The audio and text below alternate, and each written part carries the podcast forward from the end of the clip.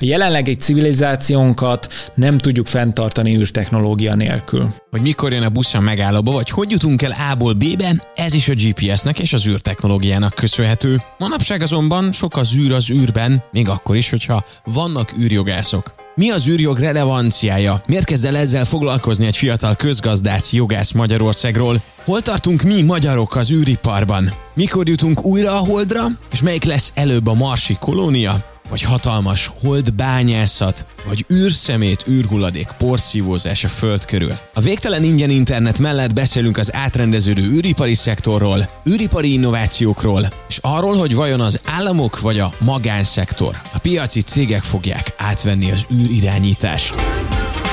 Ez itt a Refekt, egy podcast a jövőről, a legmodernebb technológia szemüvegén keresztül. Egy podcast a hatékonyságról és a fejlődésről, az ipar, a számítástechnika és úgy általában a mindennapi élet szinterein. A házigazda Juhász Pálint. A Refekt Podcast következő adásában dr. Sárhegyi István a vendégem. Szerbusz István, köszönöm, hogy elfogadtad a meghívásunkat. Köszönöm a meghívást. Űrjogász és űripari befektető vagy, engem rögtön a második nagyon megfogott. Ez mit jelent pontosan? Egy kicsit bemutatod azt, hogy mivel foglalkozol? Persze, hát igazából a tevékenységemnek a nagyobbik részét inkább az üzleti tevékenység eh, fedi le, mint inkább a, a jogászkodás. Három különböző mm, tématerületet érint alapvetően. Az egyik a Kárpátia Szat nevű projekt, ami ugye Magyarország első geostacionárius műholdjának a megépítéséről, felbocsátásáról szól. A második az igazából a Remred Kft. nevű cég, amit az Energiakutató Intézettel közösen tulajdonlunk. Alapvetően ennek a cégnek a célja vagy a tevékenysége az űr dozimetriára, az űr időjárásra, a tesztelésre és az összeszerelésre fókuszál, de ezen kívül a nukleáris iparba, a védelmi iparba is kikacsint azért alapvetően a tevékenysége, és a harmadik része pedig egy alapkezelő, ami egy űripari befektetési alapot kezel, amivel hazai és nemzetközi szinten eszközölünk igazából különböző befektetéseket. Úgyhogy ez így nagyjából a, a tevékenységi köröm. És mindez, hogyha össze. jól számolok, egy 28 éves fiatal ember ül itt velem szemben. Tényleg már annyi vagyok, igen. Fura ezt kimondani, vagy? Igen, egyre közelebb van a 30. Például az űriparban az életkor mennyire számít, amikor te biznisz mert hogy azért ezek nem kis dolgok, mennyire vesznek komolyan? Nézd, ez... Um ez inkább egy erős filozófikus kérdés, főleg a fiatal üzletemberek felé, hogy eh, hogyan tudnak érvényesülni az üzleti életbe. Én szerintem az egy rossz eh, megközelítés, hogyha valakit az életkora alapján ítélnek meg. Nyilvánvalóan ad egy alapvető komolyságot egy első találkozáskor, hogy mondjuk valaki 40 éve van az iparba, 20 éve van, vagy 5 éve van az iparba, de azért alapvetően én azt látom Magyarországon is, de nemzetközileg is egyébként nyitottak a fiatalok felé, pláne, hogyha az a fiatal tényleg úgy magas szinten tudja képviselni azt, amit el, el szeretne érni, választékosan tud beszélni, szerintem ez is egy nagyon fontos dolog, de emellett az, hogy érti is, amit csinál, tehát szakmailag ott van, hogy komolyan vehető legyen. Tehát inkább ezek a szempontok szerintem egy üzleti tárgyalásnál a felek között, mint az, hogy ki hány éves. Ugye te közgazdász diplomát és jogi diplomát is szereztél, tehát az a kettő így ötvöződött benned, de nyolc évesen is mondjuk már kinneltél a teraszon egy távcsővel, és nézted a űrben történő dolgokat, vagy hogy jött ez az a, életedben? A, abszolút nem. Tehát nekem az űr úgy volt az életemben, hogy csillagok háborúja szinten, tehát ilyen, ilyen rajongás szinten, meg mondjuk Asimov volt lehet említeni, de, de inkább a skifi uh-huh. része, meg a popkulturális része jutott el hozzám. Én világéletemben egyébként közgazdásznak készültem, aztán egy enyhe családi nyomásra eh, a jogi pályára kerültem. A szüleim is, meg a, a felmenőim, ők, ők mind jogászok. Ebből kifolyólag a, a jogi pályán indultam el, de az mindenképpen cél volt, hogy valamilyen pénzügyi, jogi eh, területen mozogjak, és ezért kezdtem el mellette párhuzamosan, mert nem adtam föl ezt az álmomat, hogy közgazdász legyek, a közgáz egyetemet is a Corvinuson. A kettőt párhuzamosan végeztem el végül, mert az egyik ugye öt éves mesterszak, szak, a, a közgáz pedig három és fél éves BA szak volt. Végig az egyetemi idő alatt sem jött szembe velem az űr. Egyszer jött szembe igazából a, a nemzetközi jogi szigorlatra, amikor készültem, akkor pont emlékszem, hogy tanultam a tételt, és akkor felhívtam a haveromat, hogy minek tanulunk ilyet, hogy űrjog, mert hogy soha nem fogjuk használni, és hogy megint a szokásos kiakadás, hogy minek tanulunk fölösleges dolgokat, ami minden jogász életébe eljön, főleg amikor a pénzügyi jogból a az SMS-nek az adójának az adókulcsát meg kell tanulnod, tehát azoknak nem láttam sok értelmét, és így voltam az űrjoggal is. Amúgy nem találkoztam el, és jött egy lehetőség a jogi kar befejezése után, hogy egy pár hónapra ki lehet menni Írországba a Nemzetközi űregyetem képzésére az Európai űrügynökség ösztöndíjával, ami egy ismerős kollégámon keresztül jött be ez a lehetőség, ő említette, akit először elég furcsán néztem, hogy ilyen létezik-e, de tényleg létezik, tényleg kimentem, és ott beszippantott igazából a szektor, mert megláttam, hogy miről is szól ez, a, ez az űrszektor, tehát ez nem, nem lézerkardokról, meg birodalmi rohamosztagosokról, hanem ennél, hogy mondjam, kézzelfoghatóbb dolgokról. De akkor itt is, ha jól értem, a biznisz része az, ami, tehát hogy csak itt szakosodtál benne, vagy a jogász, a jogi része fogott a, meg? A jogi része is megfogott, mert egy nagyon nagyon izgalmas jogterület is, mivel egyáltalán nincs szabályozva, vagy hát minimálisak azok a jogi keretrendszerek, amik jelenleg élnek, és hát ott kiélheti az ember a kreativitását jogászként, de Ugyanakkor ez is indukálja többek között, sok más dolog miatt, de ez is indukálja ez a jogi alul szabályozottság, hogy ekkora üzleti potenciál van az űrszektorba, és a jövőben miért lesz még nagyobb üzleti potenciál benne. És természetesen ez a kettő, a felismerése az alulszabályozottságnak, illetve az egyéb faktorok megismerése, hogy miért történik az az űrszektorban, ami történik, ez ráébresztett arra, hogy bizony ebbe érdemes befektetni, és nem csak távolról nézegetni ezt a dolgot. Nekem ez a szabályozatlanság az okos autók és az ahhoz kapcsolódó jogi háttérhez hasonlít, vagy talán ez még ennél is kezdetlegesebb akkor ezek szerint. Azért más, mert ez nagyon át van itatva azért politikai érdekekkel is, államok érdekeivel, geopolitikával, nagyon sok mindennel át van itatva. A mostani keretrendszert azt a hidegháború idején 67-ben fektették le ugye a világűr egyezménnyel, amiben ugye a Szovjetuniónak és az Amerikai Egyesült Államoknak, illetve a nyugati államoknak kompromisszumot kellett találniuk. Ennek megfelelően lett elég alapelvi szintű a, a szabályozás. Azt kimondja jelenleg is a világűrjog, hogy semmelyik állam sem szuverenitási igényel nem léphet föl az űrbe. Magyarul, amikor Neil Armstrong kitűzte a zászlót, a, ugye a nevadai sivatagba egyesek szerint, de a Holdon kitűzte a zászlót, akkor nem alapíthatta meg az 51. amerikai államot. Ezt kimondja, de azt nem mondja ki, és jelen, mert 67-ben erre nem is gondoltak alapvetően, illetve az amerikaiaknak nem is volt talán érdeke, hogy kimondja, hogy mondjuk, hogyha elkezdenek bányászni, bányászni a, a holdon, akkor az kié, kié a nyersanyag.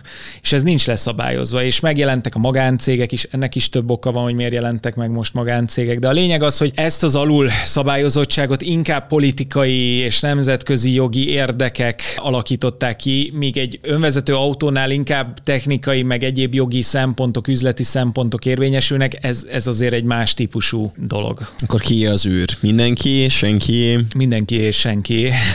Egyszer, hát ez így a úgynevezett az emberiség közös öröksége. Hát jó, de Tehát, vannak földön kívüliek is.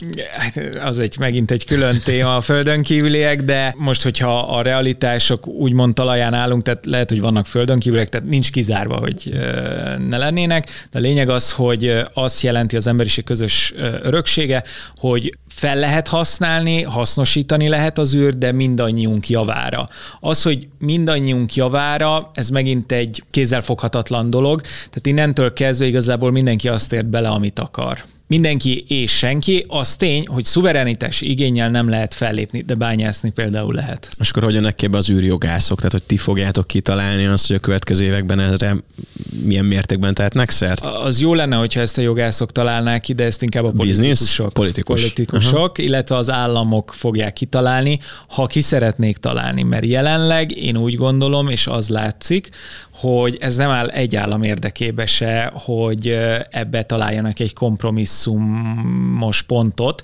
Sőt, hát azt látjuk, hogy Oroszország, Kína nagyon együtt mozog az űrben, illetve szabályozásilag is nagyon együtt mozog, míg a nyugati országok, mondjuk Amerika, Luxemburg, sőt akár az Egyesült Arab Emírségek az új Apollo program, az úgynevezett Artemis program keretein belül egy olyan jogalkotási folyamatot kezdtek el, amit úgy hívnak, hogy Artemis Accords, hogy ők viszont a magán cégeknek a prioritásait és szempontrendszerét vették magukhoz, és azt emelték nemzeti szinten jogszabályá, hogy aki amit bányászik, az az övé. Inkább most nemzeti szinten történik a jogalkotás, mint nemzetközi szinten, és hogy kompromisszumokat kelljen kötni. Bányászatot meg a nyersanyagokat most már másodszor hozott fel. Az egyszerű ember, vagyis én azt gondolnám, hogy itt az űr az arról szól, hogy kiküld fel műholdot, ki jut el először újra a holdra, de akkor ezek szerint sokkal, sokkal több minden van abban, hogy mondjuk az erőforrásokat hogyan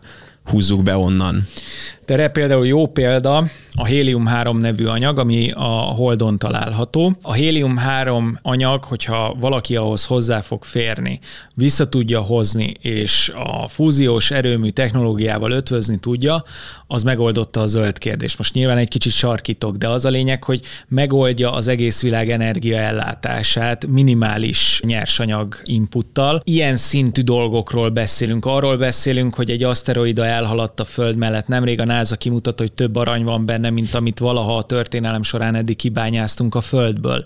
Ennek milyen befolyása lenne az arany árfolyamára, az egész világgazdaságunkra, stb. stb. Tehát ilyen szintű game changer dolgokról beszélünk az űr kapcsán, de nyilván ez még, hogy mondjam, inkább a skifi része, tehát hogy ez nem holnap fog megtörténni, viszont ami ma meg holnap történik, azok természetesen a műholdas technológiák, az emberi űrutazásnak az előkészítése, és nyilván hosszú távon a holdra szállás és az ott maradás, és annak az ottani nyersanyagoknak a kinyerése hosszú távon távon. Most inkább arról beszélünk, hogy műholdas technológiák, űrállomások, stb. stb. Ha jól veszem ki a szavaidból, akkor igazából a maga az űrutazás, hogy embereket viszünk fel, az csak a PR és a promó része. A fontosabb inkább a, a bányászat és az erőforrások haza vagy visszahozatala. Ez így van, mármint hogy nyilván ez a látványos része, így mondanám, de ez is nagyon fontos. Tehát a, mondjuk a második magyar űrhajós program az nem csak azért fontos, mert lesz újra Farkas Bertalanunk, hanem azért is fontos, mert nagyon komoly kutatásokat fog végezni magyar cégeknek, kutatóintézeteknek, egyetemeknek,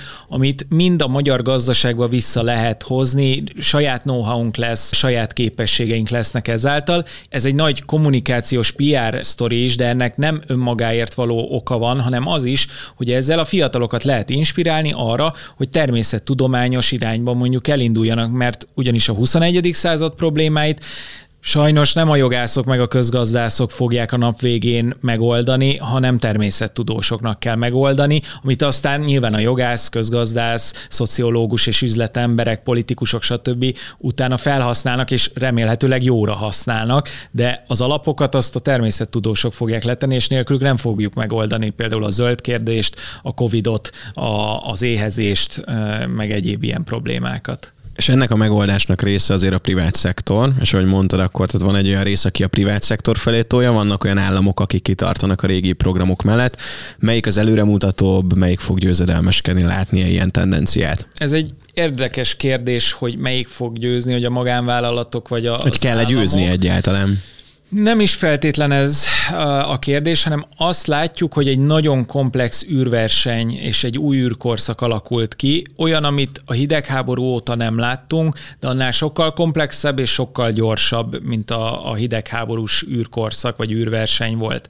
Ugye ennek megvan egyébként a szép dinamikája is, mert azt látjuk, hogy a 60-as években ugye űrversenyről beszéltünk, a Szovjetunió bukásával az űripar kooperációjáról beszéltünk, ugye a nemzetközi űrállomás lett ennek a, a csúcs terméke, és most újra egy verseny időszaka jön, különös tekintettel az új geopolitikai helyzetekre is, de kifejezetten egy új űrversenyről beszélünk, ami sokkal komplexebb abból a szempontból, hogy itt már nem csak államok, hanem cégek is versenyeznek, sőt cégek versenyeznek államokkal, és államok egymással, és cégek is egymással. Tehát egy nagyon komplex verseny. Mi ennek az oka? Én ezt három komponensre szoktam visszavezetni. Az egyik az az, hogy a jövőbeli és a jelenlegi űriparból származó szolgáltatásokból származó árbevételek exponenciálisan növekedni fognak. Ez azt jelenti, hogy a legkonzervatívabb előrejelzések szerint is 2040-re trillió dolláros árbevételt tud generálni ez a szektor, ami hatalmas ugrás. Új típusú szolgáltatások, űrturizmus, új típusú műholdas technológiák, a megakonstellációk, mint a Starlink, a OneWeb, ezek mind-mind ezt a, az új típusú szolgáltatásokból befolyó összegeket növelik. A második pillére az, hogy a költségek bezuhantak. Az új rakéta technológiáknak, ahol a SpaceX-nek egyébként elvitathatatlan érdeme van, hogy újrahasznosítható rakétákat feltalálták, és ugye, hogyha a Starship kész lesz, akkor nem csak az első fokozat, hanem már a második fokozat is újrahasznosítható lesz.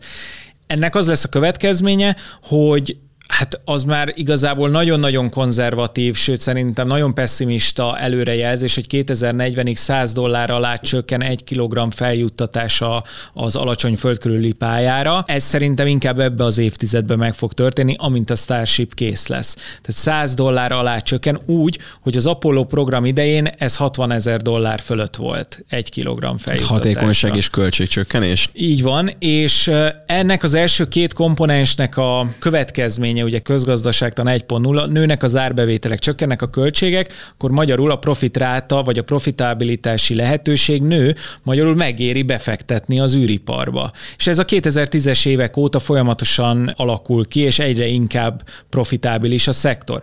És itt jön viszont a harmadik komponens, amit nagyon sokan elfelejtenek, amikor az új űrkorszakról beszélnek, ez az államok szerepe. Ugyanis az államok is egyre többet fektetnek be az űrszektorba a 2010-es évek óta. Ennek több oka van. Egyrészt, hogy a magánszereplők elkezdték ezt a versenyt, és látják, hogy ebben nagy lehetőség van, de sokkal inkább geopolitikai okai vannak. A NATO ugye műveleti területté nyilvánította az űrt, megalakultak a különböző Space Force-ok, Oroszország, Oroszországba, Amerikába, Japánba, Franciaországba, stb. És az, hogy a 21. században az űr az kritikus infrastruktúrává alakult. A kritikus infrastruktúra pedig szuverenitási kérdés az államoknak, magyarul szükségük van önálló ilyen típusú infrastruktúrára, hogy függetlenek legyenek más államoktól. Elkezdtek befektetni ezekbe saját műholdas rendszereket, navigációs rendszereket, földmegfigyelési rendszereket, kommunikációs rendszereket kezdtek el kiépíteni.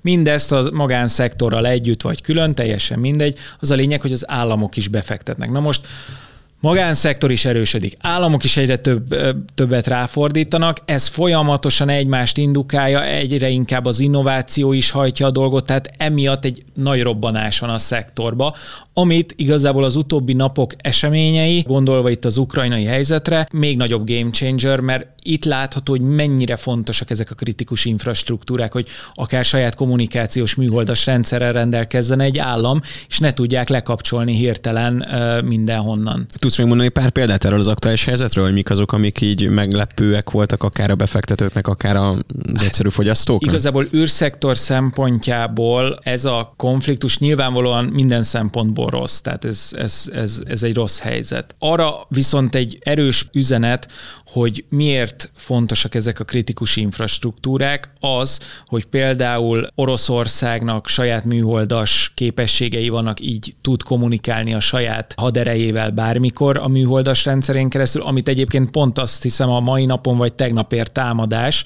ezt a Roszkozmosz vezetője Rogozin is megerősítette. Ezek nagyon fontos stratégiai eszetek egy állam kezébe, és ezt látjuk, hogy ilyen háborús helyzetben meg pláne, akár az agresszor oldalán, akár a megtámadott oldalán ezek fontos kérdések és fontos eszközök, de ugyanez a föld megfigyelési képességek, hogyha a konkrét eh, helyzetre nézzük, csapatmozgások bemérése, megfigyelése, stb.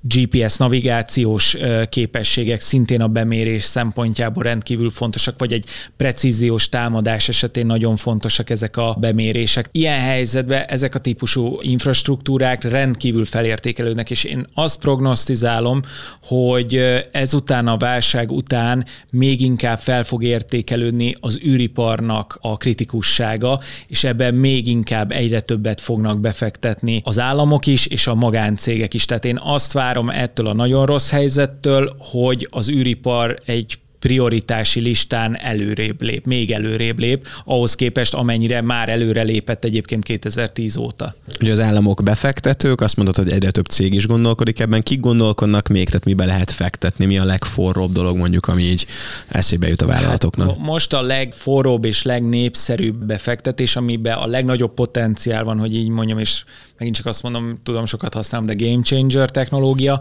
az a megakonstellációk. Nyilván sokan számítanának arra, hogy az űrturizmust mondom, az egy poénos dolog, ez egy jó dolog, új szolgáltatás, izgalmas dolog, de nem ez a game changer. A game changer az a, az a megakonstellációk. Ugye ilyen a Starlink, ilyen mondjuk a OneWeb is, de egyre többen gondolkodnak benne. Mit jelent a megakonstelláció? Azt jelenti, hogy alacsony föld körüli pályára akár tízezeres nagyságrendű kis műholdat bocsátanak fel, onnan internetszolgáltatást nyújtanak. Ugye eddig a műholdas internet szolgáltatás az úgynevezett geostacionárius műholdakról történt. A geostacionárius pálya az 36 ezer kilométerre van a Földtől, egy ilyen pálya van. Ennek az a különlegessége, hogyha arra felteszünk egy műholdat, az mindig a föld forgásával egyenlő sebességgel forog a föld körül, vagy hát kerüli meg a földet, tehát folyamatosan egy területet néz a műhold. Ez csak a geopályaszakaszon történhet meg. Ezért egy nagyon értékes dolog, korlátozottan hozzáférhető természeti erőforrás a geopálya, és egyébként a legleszabályozottabb dolog az azon lévő frekvenciáknak a kérdése jogilag. De a lényeg az, hogy ezek a geoműholdak, a kommunikációs műholdak, miért oda tették őket? Az Azért, mert ugye mindig egy pont fölött vannak. Miért fontos, hogy egy pont fölött legyenek? Azért, mert folyamatos kommunikációt kell biztosítani. Magyarul egy statikus antennát, ha leteszek, és ráirányítom a műholdra, akkor azok folyamatosan kommunikálni fognak. Nem lesz az, mint egy alacsony földkörüli műholdnál, ami gyorsabban megy, mint a föld forgása, magyarul elsuhan fölöttem, és valamikor van adás, valamikor nincs adás. Tehát nem tud úgy kommunikálni. Ez földmegfigyelésnél oké okay dolog, mert nem kell, hogy folyamatosan fényképezzen valamit, hanem mondjuk két nap múlva fotózza le ugyanazt még egyszer, és akkor megnézem a különbséget. De kommunikációban nem megengedhető, hogy legyen kimaradás. Tehát eddig a geoműholdakkal kommunikáltak, pont emiatt, hogy statikus antennával be lehet őket fogni, viszont egy gondjuk volt, hogy 36 ezer kilométerre van, nem pedig 100 kilométerre, vagy 200 kilométerre, mint egy alacsony föld körüli pályán lévő műhold. Magyarul nagyon hosszú az út, mire oda megy az adat, meg visszajön az adat. Ebből kifolyólag nem is gyors, nem gyors az internet. Magyarul, hogyha valaki mondjuk Call of Duty-zik, akkor ő mindig le lesz maradva pár másodpercen. Na most, aki Call of duty már valaha, az pontosan tudja, hogy itt a másodperc töredéke is számít. Éppen ezért a 90-es évek voltak a műholdas kommunikációnak az aranykora, és azóta ez ö, lecsökkent, mert van vezetékünk. Ugye sok kontinensen ez nem így van, tehát mondjuk Afrikában továbbra is a műholdas kommunikáció egy nagyon fontos és igazából elsődleges kommunikációs forrás, mert ott nem éri meg lefektetni akkor a területen annyi kábelt. De itt például Európában nekünk ez természetes, hogy be van kötve az internet, és kábelen jön, és nagyon gyors. Tehát ebből kifolyólag a geo műholdaknak az internet szolgáltatása nem volt prioritás, backupnak jó, tehát hogyha mondjuk elvágják a kábelt, háborús helyzet van, tegyük föl, akkor továbbra is ott a backup kommunikációs csatorna. Na de mit tud a megakonstelláció? A megakonstelláció mindezt lehozza 200 km kilométerre, mert alacsony földkörüli pályán mozog 45 ezer műhold, amit mondjuk a Starlink tervez, ugye a SpaceX, meg Elon Musk. Mivel 45 ezret felbocsát, miért teheti meg, hogy felbocsát 45 ezret? Pont azért, amit mondtam, hogy lecsökkentek a költségek, tehát lőheti föl nyugodtan, mert nem drága. Hogyha meg lesz a akárhány tízezer műhold, így beborítja a földet, magyarul folyamatosan lesz fölöttünk Starlink műhold. Innentől kezdve nem mozgó antenna kell, hanem ugyanúgy egy statikus antenna, ami folyamatosan kommunikál kommunikál valamelyik Starlink műholdal, hiszen annyi van, hogy biztos van fölöttem, tehát folyamatos a kommunikáció. Csak leteszem az antennát és működik, bárhol a világon. Eddig 4 milliárd ember volt bekötve az internetre mondjuk napi szinten, most a maradék 3 milliárd is be lesz kötve. Ezt gondoljunk bele, mekkora ügyfélkör, hogyha üzletileg akarom nézni. Adatok? Adatok és rengeteg-rengeteg pénz. Tehát ez, ez hihetetlen nagy biznisz. És ugye a megakonstellációnak ez a lényege, hogy bárhol, bármikor tudsz internetet fogni, és a slusszpoén az egészbe, hogy akár gyorsabbat, mint a vezetékes. Tehát, hogy ezeknek a műholdaknak olyan adatforgalmi képességük van, ami az egy terabyte per szekundumos sebességre is képesek lesznek, Elon Musk ígérete szerint, amit azért alapvetően szokott tartani, maximum csúszik időbe, de amúgy szokta tartani. Tehát ez hihetetlen módon megváltoztatja például az internet szolgáltatások piacát, és hát hogyha ez beindul, vagy akár több ilyen beindul, ugye az Amazon is tervezi, hát, ahogy mondtam, a OneWeb is, stb., akkor ez egy iszonyat nagy piac, amiből kifolyólag ez nagyon nagy hatalom is egy magáncég kezébe, ahogy ez történt a Facebook esetén, a Google esetén, stb. Tehát ez meg egy, hogy mondjam, filozófiai kérdés, de egyben politikai kérdés is, hogy meddig engedem, hogy egy ilyen típusú kritikus infrastruktúra magánkézbe kerüljön, vagy csak százszázalékosan magánkézbe legyen ez az amerikaiak döntése. Jelenleg elég szabadon értelmezik ezt a dolgot. Meddig tudunk kifeküdni a szabad ég alá csillagokat lesni, hogy ne zavarjon bele semmi a hát gönc összekérbe? Egy, igen, igen, ez egy, ez egy nagy probléma, ugye, hogy visszaverődik ugye a napfény, és azt látjuk, hogy így mennek a kis Starlink műholdak. Ezt egyébként bármelyik este, hogyha Kicsit félelmetes alakul, is. akkor láthatjuk. Musk ígérete szerint az új típusú vagy az új generációs Starlink műholdaknak a fényvisszaverését már visszafogták, tehát nem fogjuk látni, vagy nem annyira. Csak a ladákat akkor az égen, Igen. és az új mercik azok, azok cikáznak Igen. majd.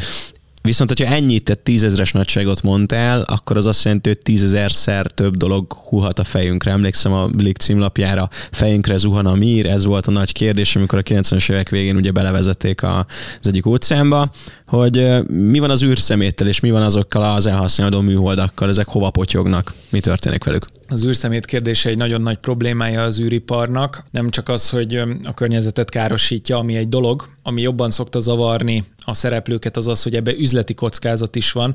Én is felküldök egy nagyon méregdrága high-tech műholdat, és a következő pillanatban belezúg három űrszemét, és tönkre is ment. Tehát ez egy nagyon nagy kockázat üzletileg is. És egyébként az államok számára ugyanezek a kockázatok fennállnak. Tehát ezzel valamit kezdeni kell.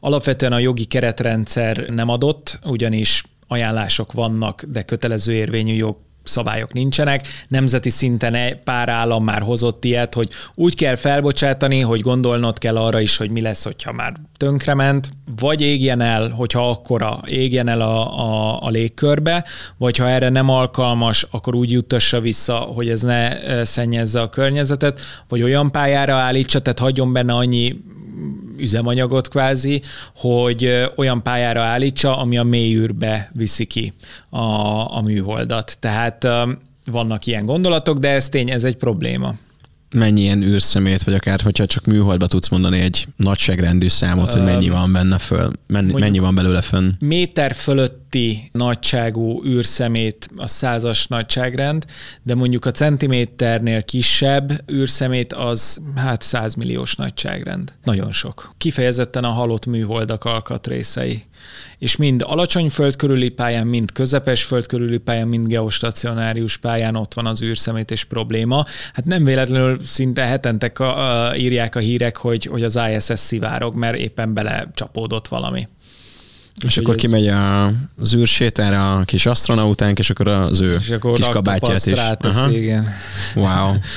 Ha már beszéltünk az űrszemétről, ebben van-e mondjuk befektetői szektor, vagy, vagy ilyen gondolat, hogy mondjuk űrporciójáról is hallottunk. Van. Ennek az új űrkorszaknak azon túl, hogy az a jellemzője, hogy megjelentek a magáncégek, ez nem tisztán azt jelenti, hogy csak Elon Muskok jelentek meg, meg Richard Branson, meg Jeff Bezos, tehát nem csak az amerikai milliárdosok jelentek meg a szektorba, hanem abszolút egy nagyon erős KKV szektor is, és nagyon erős startup réteg is. És hogyha már startupok, akkor egy nagyon erős kockázati tőke, magántőke, alapstruktúra, tőke világ is ráépült, tehát egyre több a kifejezetten űriparral foglalkozó befektetési alap is van kockázati tőke alap, aki inkubál, és utána még befektet mondjuk a, a magvető befektetési szakon túl is befektet ezekbe a cégekbe, felnevel, és utána mondjuk jönnek a magántőke alapok, amik kivásárolják ezeket, és még nagyobbá növelik őket. Tehát van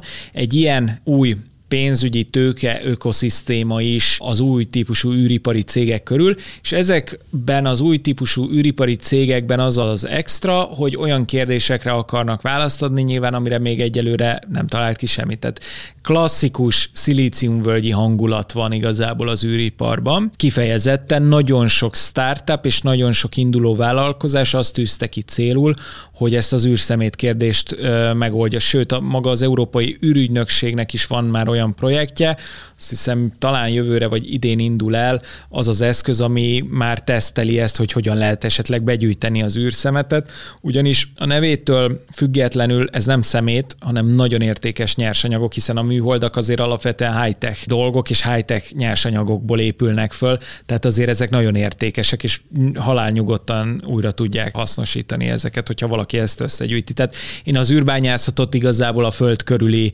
űrszemétben kezdeném, aztán mennék tovább az aszteroidákra, meg a holdra. Ha már említetted a, az űrbányászatot ismételten, van esetleg bármi olyan más zöldítő tényező, ami ugye a hélium 3-at mondtad? Hélium, hélium 3-at a Holdról, ami fúziós reaktorhoz kell, de hogy van-e még bármi olyan dolog, ami jöhet az űrből, és megoldja mondjuk a földi problémáinkat? Az egy nagyon fontos alaptétel, hogy mindennapi életünkben is folyamatosan jelen van az űrtechnológia. Nagyon sokan azt gondolják, hogy ez, ahogy említettük, űrhajósokról, holdról, műholdakról szól. Csak mire jó egy műhold? Adatot szolgáltat. Milyen adatot? Az, hogy én ide eljutottam, európai navigációs rendszernek köszönhetem, mert hogy már nem térképet használunk, meg kinyitjuk a térképet, hanem beütjük az adott applikációba, és jövünk. Ez műhold, ez űrtechnológia. Az, hogy precíziós mezőgazdaság, hogy ilyenről tudunk beszélni, az műhold. Földmegfigyelési műholdak, navigációs műholdak. Miért jó a precíziós mezőgazdaság? Azért, mert például a 21. század éhínségét és egyre fokozódó túlnépesedését, vagy úgynevezett túlnépesedését megoldandó szükségünk van arra, hogy a földbolygó az egy zárt rendszer, az nem fog megnőni, és nem fog hirtelen kinőni a földből nem tudom hány hektár termőföld. Magyarul a rendelkezésünkre álló X termőföldet kell egyre nagyobb néptömeg számára hasznosítanunk, tehát egyre inkább hatékonyan kell felhasználnunk. Ez a precíziós mezőgazdaság, hogy már az utolsó négyzetmillimétert is ki tudjuk használni azért, hogy legyen mit ennie mindenkinek a földön, és el tudjuk látni ezt a lassan már azt hiszem 8 milliárd embert a földön. Tehát ilyen mindennapi hasznai vannak, és mondom, a kríziseket is az űrtechnológia nélkül nem tudnánk megoldani. Vagy itt volt a COVID helyzet, rengeteg politikai döntéshozó úgy hozta meg a karantén és egyéb kiárási tilalmi eh, szabályokat, hogy azért megnézték, hogy egyébként GPS adatok alapján az emberek mennyire tartják be egyáltalán a kiárási tilalmat. Mert hogyha azt látta, hogy igen, most hoztam egy ilyen szabályt, és azt tudja általában tartják, akkor nem szigorítok tovább. Hogyha nem tartják, akkor muszáj még szigorítanom. Tehát akkor ezt a döntést hozom. Tehát nagyon fontos adatok jönnek nap mint nap az űrből a műholdas technológiákon keresztül. Magyarul, hogyha most lekapcsolnánk mindent, ami az űrtechnológiákhoz tartozik, és most nagyon a közvetlen űrtechnológiát mondom, mert egyébként az űr, mint a high-tech csúcsa, rengeteg-rengeteg egyéb szektort erősített meg az egészségügytől, az oktatáson át, a mezőgazdaság, stb. stb. De hogyha kifejezetten csak az űrtechnológiákat, amiket szűk értelemben mondunk űrtechnológiáknak lekapcsoljuk, akkor visszamegyünk a kőkorszakba, ugyanis azok az eszközeink sincsenek meg, ami a, legalább a középkorban megvoltak. Jelenleg egy civilizációnkat nem tudjuk fenntartani űrtechnológia nélkül. Mi lesz annak a civilizációnak a neve, ami most jön majd? Mondjuk egy Mars és egy Hold kolónia van ennek már projektneve? Hát a más szokta mondani, hogy ez ilyen bolygóközi vagy multiplanetáris fajjá nevelkedünk. Ezek megint nagyon érdekes filozófiai kérdéseket vagy szociológiai kérdéseket vetnek föl, hogy mondjuk egy Holdon született ember minek fog számítani. A magyar jogszabályok alapján egyébként magyar állampolgárnak, mert ugye nálunk vérségi szabály van alapvetően, de mondjuk az amerikaiaknál érdekes, mert náluk területi alapú ugye az állampolgárság. Tehát mi lenne egy amerikai állampolgár, két amerikai állampolgárnak a gyerekéből a Holdon? Ez egy nagyon jó jogi kérdés, meg el lehet rajta gondolkodni, illetve azon is, hogy milyen társadalmat építünk ki egy esetleges holdkolónián, hogyha már ott hosszú távon berendezkedtünk, de ezek még úgy gondolom, hogy az kifi felé hajlanak erre, majd térjünk vissza szerintem ilyen 2040 körül. Akkor vissza a Földre és Magyarországra. 2018-at említetted nekem, hogy akkor változott valami a magyar űr szerepben, illetve említetted azt, hogy lesz egy újabb farkas Bertalanunk, vagy akár lehet, hogy hölgy lesz az. Én egyébként támogatnám. Hogy állunk ezzel? Mi történt 18-ban, és mi változott azóta, vagy mi történt azóta? Hát 18-ban igazából a magyar kormány új kormányzati struktúrájába áthelyezte az űrt a külügyminisztériumhoz.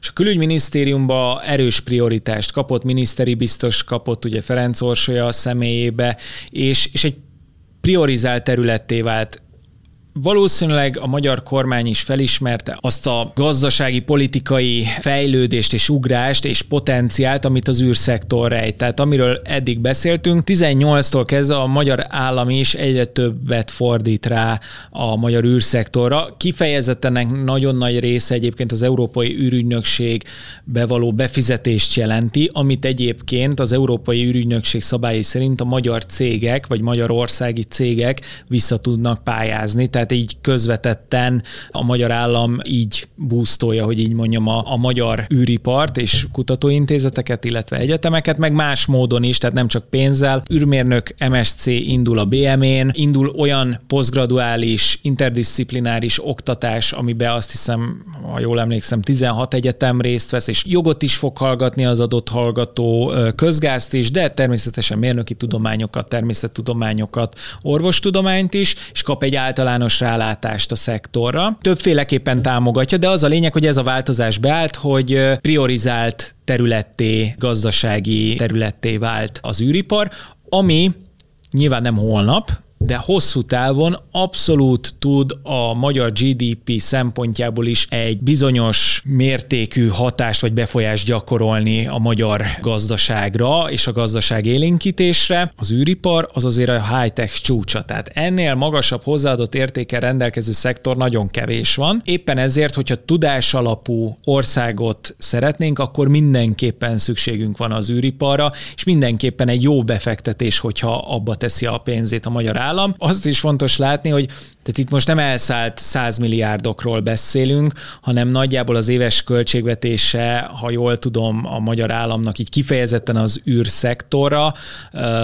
az ilyen nagyjából 10 milliárd forint. Tehát azért még mindig egy statisztikai hiba a magyar költségvetésbe, hogyha őszinték akarunk lenni, de elindult. Tehát azt mondom, hogy ez már egy, egy nagyon fontos lépés volt, hogyha Magyarország szeretne bármit is ebben a szektorban, és egyébként szeretne a 21. században egy komoly szereplő lenni, akit komolyan vesznek, akkor be kell fektetni az űriparba, mert a 21. századot az űrben is meg fogják vívni, és mármint jó értelemben remélem, de a 21. századot csak az nyeri meg, aki az űrszektorba komoly szereplő. Azok a szkeptikus hozzáállások, hogy mit názáskodunk, mi kicsi ország vagyunk, meg jó volt a farkas Berci, de köszönjük, ennyi volt, az, az egy nagyon rossz hozzáállás. Pont azért, amit mondtam, hogy az új űrszektorba a piacra lépés költsége alacsony. Tehát egy kisebb állam, vagy relatíve kisebb állam, mondjuk Amerikához mérten, is olcsón be tud lépni ebbe a szektorba, és tud olyan területeket lefogni, vagy lefedni, amik nélkül egyébként a nemzetközi űrközösség nem tudna előrelépni. Ilyen terület például, csak hogy példa is legyen, ne csak a, a levegőbe beszéljek, az űrdozimetria. Az űrdozimetria terén Magyarország egyedülálló technológiával rendelkezik. Ezt ugye régen a pillének hívták, ez volt az, amit Farkas Bertalan felvitt 1980-ban, ez egy sugárzásmérő eszköz, ami azt méri, hogy az űrhajósokat milyen kozmikus sugárzás éri a világűrben. Ezt mi magyarok találtuk ki, egészen pontosan Apáti Istvánnak hívják, aki ezt feltalálta, Farkas Bertalan vitte föl és használta először, és azóta is a nemzetközi űrállomáson ezt használják. Csak egy újabb verzióját, egyedülálló technológiánk van, amit senki nem tud csinálni, és miért fontos az űrdozimetria, mert azon kívül, hogy jót matatnak, hogy mekkora sugárzás éri őket, ez az, az alfája, omegája annak, hogy mi hosszú távon hogyan maradunk meg a holdon, vagy később akár mondjuk a Marson tegyük föl. Mert nem az a fő gond, hogy hogyan jutunk el a Holdra, mert oda már eljutottunk, és még el is fogunk jutni. A mérnökök nagyon okosak ki fogják találni, hogy milyen rakéta technológiával, hogyan, milyen űrbázissal, holdbázissal, stb hanem a fő probléma az, hogy az emberi szervezet hogy fogja ezt kibírni. Inkább a biológia, meg az egészségügy a fő kérdés, na és ahhoz például ez egy elengedhetetlen eszköz, és ezt meg büszkén mondhatjuk, hogy ezt egyébként a nemzetközi közösség is tudja, ugyanis például a mi cégünk az Energiakutató Intézettel közös konzorciumba benne van az amerikai Hold programba, az Artemis programba, és annak is a Lunar Gateway programjába, tehát a Hold körüli bázisba magyar cég szállít be eszközöket, meg különböző rendszereket, ott egyébként az Airbus a magyaroknak a beszállítója. Tehát nem mi vagyunk az Airbusnak a beszállítója, hanem az Airbus nekünk szállít be. Tehát ennyire jók a, a, a magyar képességek, csak ezt tovább kell fejleszteni. Tehát ezt, ezt e, erre rá tudunk ülni. Nagyon jó space heritage van, 40-50 éve mi benne vagyunk az űrszektorban, tehát rendkívül jó bázisról indul az ország, és jó lehetőségek vannak, csak most jön az a része, hogy ezt meg kell fogni, és jól kell tudni hasznosítani, és itt jön be az, hogy fontos azon túl, hogy kutatóintézetek és egyetemek is vannak, hogy professzionális módon menedzselt cégek is legyenek, akik ezt piaci alapon tudják hasznosítani, és itt jön be a szerepe például a befektetőknek, vagy a, a menedzsereknek, akik nem ők fogják összeszerelni a pillét, de el tudják adni a nemzetközi piacokon például. És te így adod el? Tehát, hogy azért ez a, az, hogy magyar hát ez vagy? A cél. Aha. Ez a cél. Abszolút. Tehát nekem személy szerint mindenképpen az a cél, és minden projektünk ö, úgy épül föl a, a mi csapatunknak, hogy ez a magyar űrszektort emelje, vagy a magyar űr ökoszisztémát építse, mert az is nagyon fontos, hogy nem kell három doziméter céget felépíteni, hanem kell egy olyan cég, aki mondjuk precíziós megmunkálásba ott van, valaki az anyagtudományokba ott van, valaki a kommunikációba ott van, valaki a dozimetriába, valaki a tesztelésbe, stb.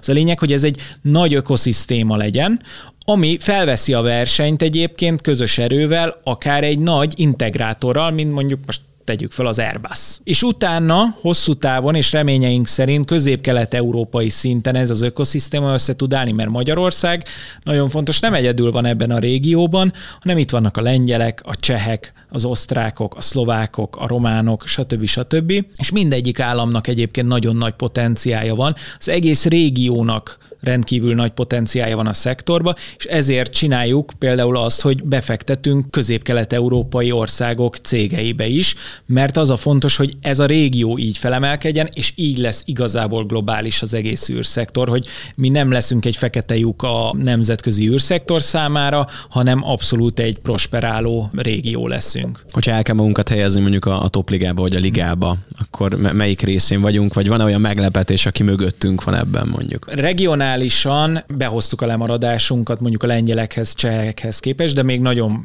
abszolút van hova fejlődnünk. Azért Csehország 2010-ben kezdte el fejleszteni a saját űrszektorát, kifejezetten ugye klasszikusan egy ipari országról beszélünk, autóipari beszállítói vannak, akiket aztán elkezdett ösztönözni, hogy űripari beszállítók is legyenek, hiszen azok a folyamatok, amik az autóiparban vannak, azok abszolút megfelelőek az űriparba is, tehát e, igazából nincs nagy különbség a két szektor között, viszont a cégeknek jó, mert egy e, biztos cashflow-t, hosszú távú projekteket tud biztosítani, mert az űrszektor hosszú távú projekt alapú e, szektor, magyarul a válságok nem kezdik ki úgy, mint a Covid, vagy úgy, mint a 2008-as világválság, míg az autóipar viszont sorozatgyártásra van nem projekt alapú, abszolút ki van téve az ilyen típusú válságoknak. Tehát ez egy jó lehetőség egy cégnek, hogy legalább mondjuk az átlagos, állandó költségeit tudja fedezni az űrszektorból, vagy az űrszektorba való beszállításból. Na és Csehország ezt felismert, és 2010-ben elkezdte ezt fejleszteni. Már a harmadik nemzeti űrstratégiájukat fogyasztják el. Mi lemaradásba vagyunk, de azért most az utóbbi öt évben, vagy négy-öt évben nagyon nagy lépéseket tettünk a felé, hogy behozzuk a lemaradásunkat, és ahogy említettem, mivel rendkívül jó space heritage van magyarul, űrörökségünk, vagy olyan know-how-unk, amit még az interkozmoszos időkből, a 80-as évekből átmentettek, hála a jó égnek, a, és nem csak a, a jó égnek, hanem a, a magyar szakembereknek, akik akkor is a, ezzel foglalkoztak, amikor épp egy lesajnált szektor volt, és átmentették a, a tudást. Nekik hála ezt a tudást most nagyon gyorsan tudjuk piaci alapon akár termékesíteni, továbbfejleszteni, stb. A pár éves lemaradásunkat be tudjuk azzal hozni, azáltal hozni, hogy van egy 40 éves know-how-unk. István, hadd kérdezem így, melyik lesz az a következő game changer, ami mi fogyasztó életünket is megváltoztatja? Hát ez mindenképpen, a, ahogy említettem, a megakonstellációk lesznek, az, az egy nagyon nagy game changer lesz. Tehát öt év múlva lemegyek a Balatonra, az Isten háta mögé, és... Ki, kiteszed a Starlink antennádat, ami még egy picit drága, de addigra szerintem már olcsóbb lesz, és rögtön tudsz Call of Duty-zni. Dr. Serhegy István, űrjogász és űripari befektetők, köszönöm szépen, hogy elfogadtad a meghívást, és itt voltál. Köszönöm. Sokat tanultunk ma tőled. Köszönöm szépen. Ez volt a Refekt, Juhász Bálintal. További tartalmakért, epizódokért keres bennünket a Spotify-on, az Apple Podcast-ben és a további podcast platformokon.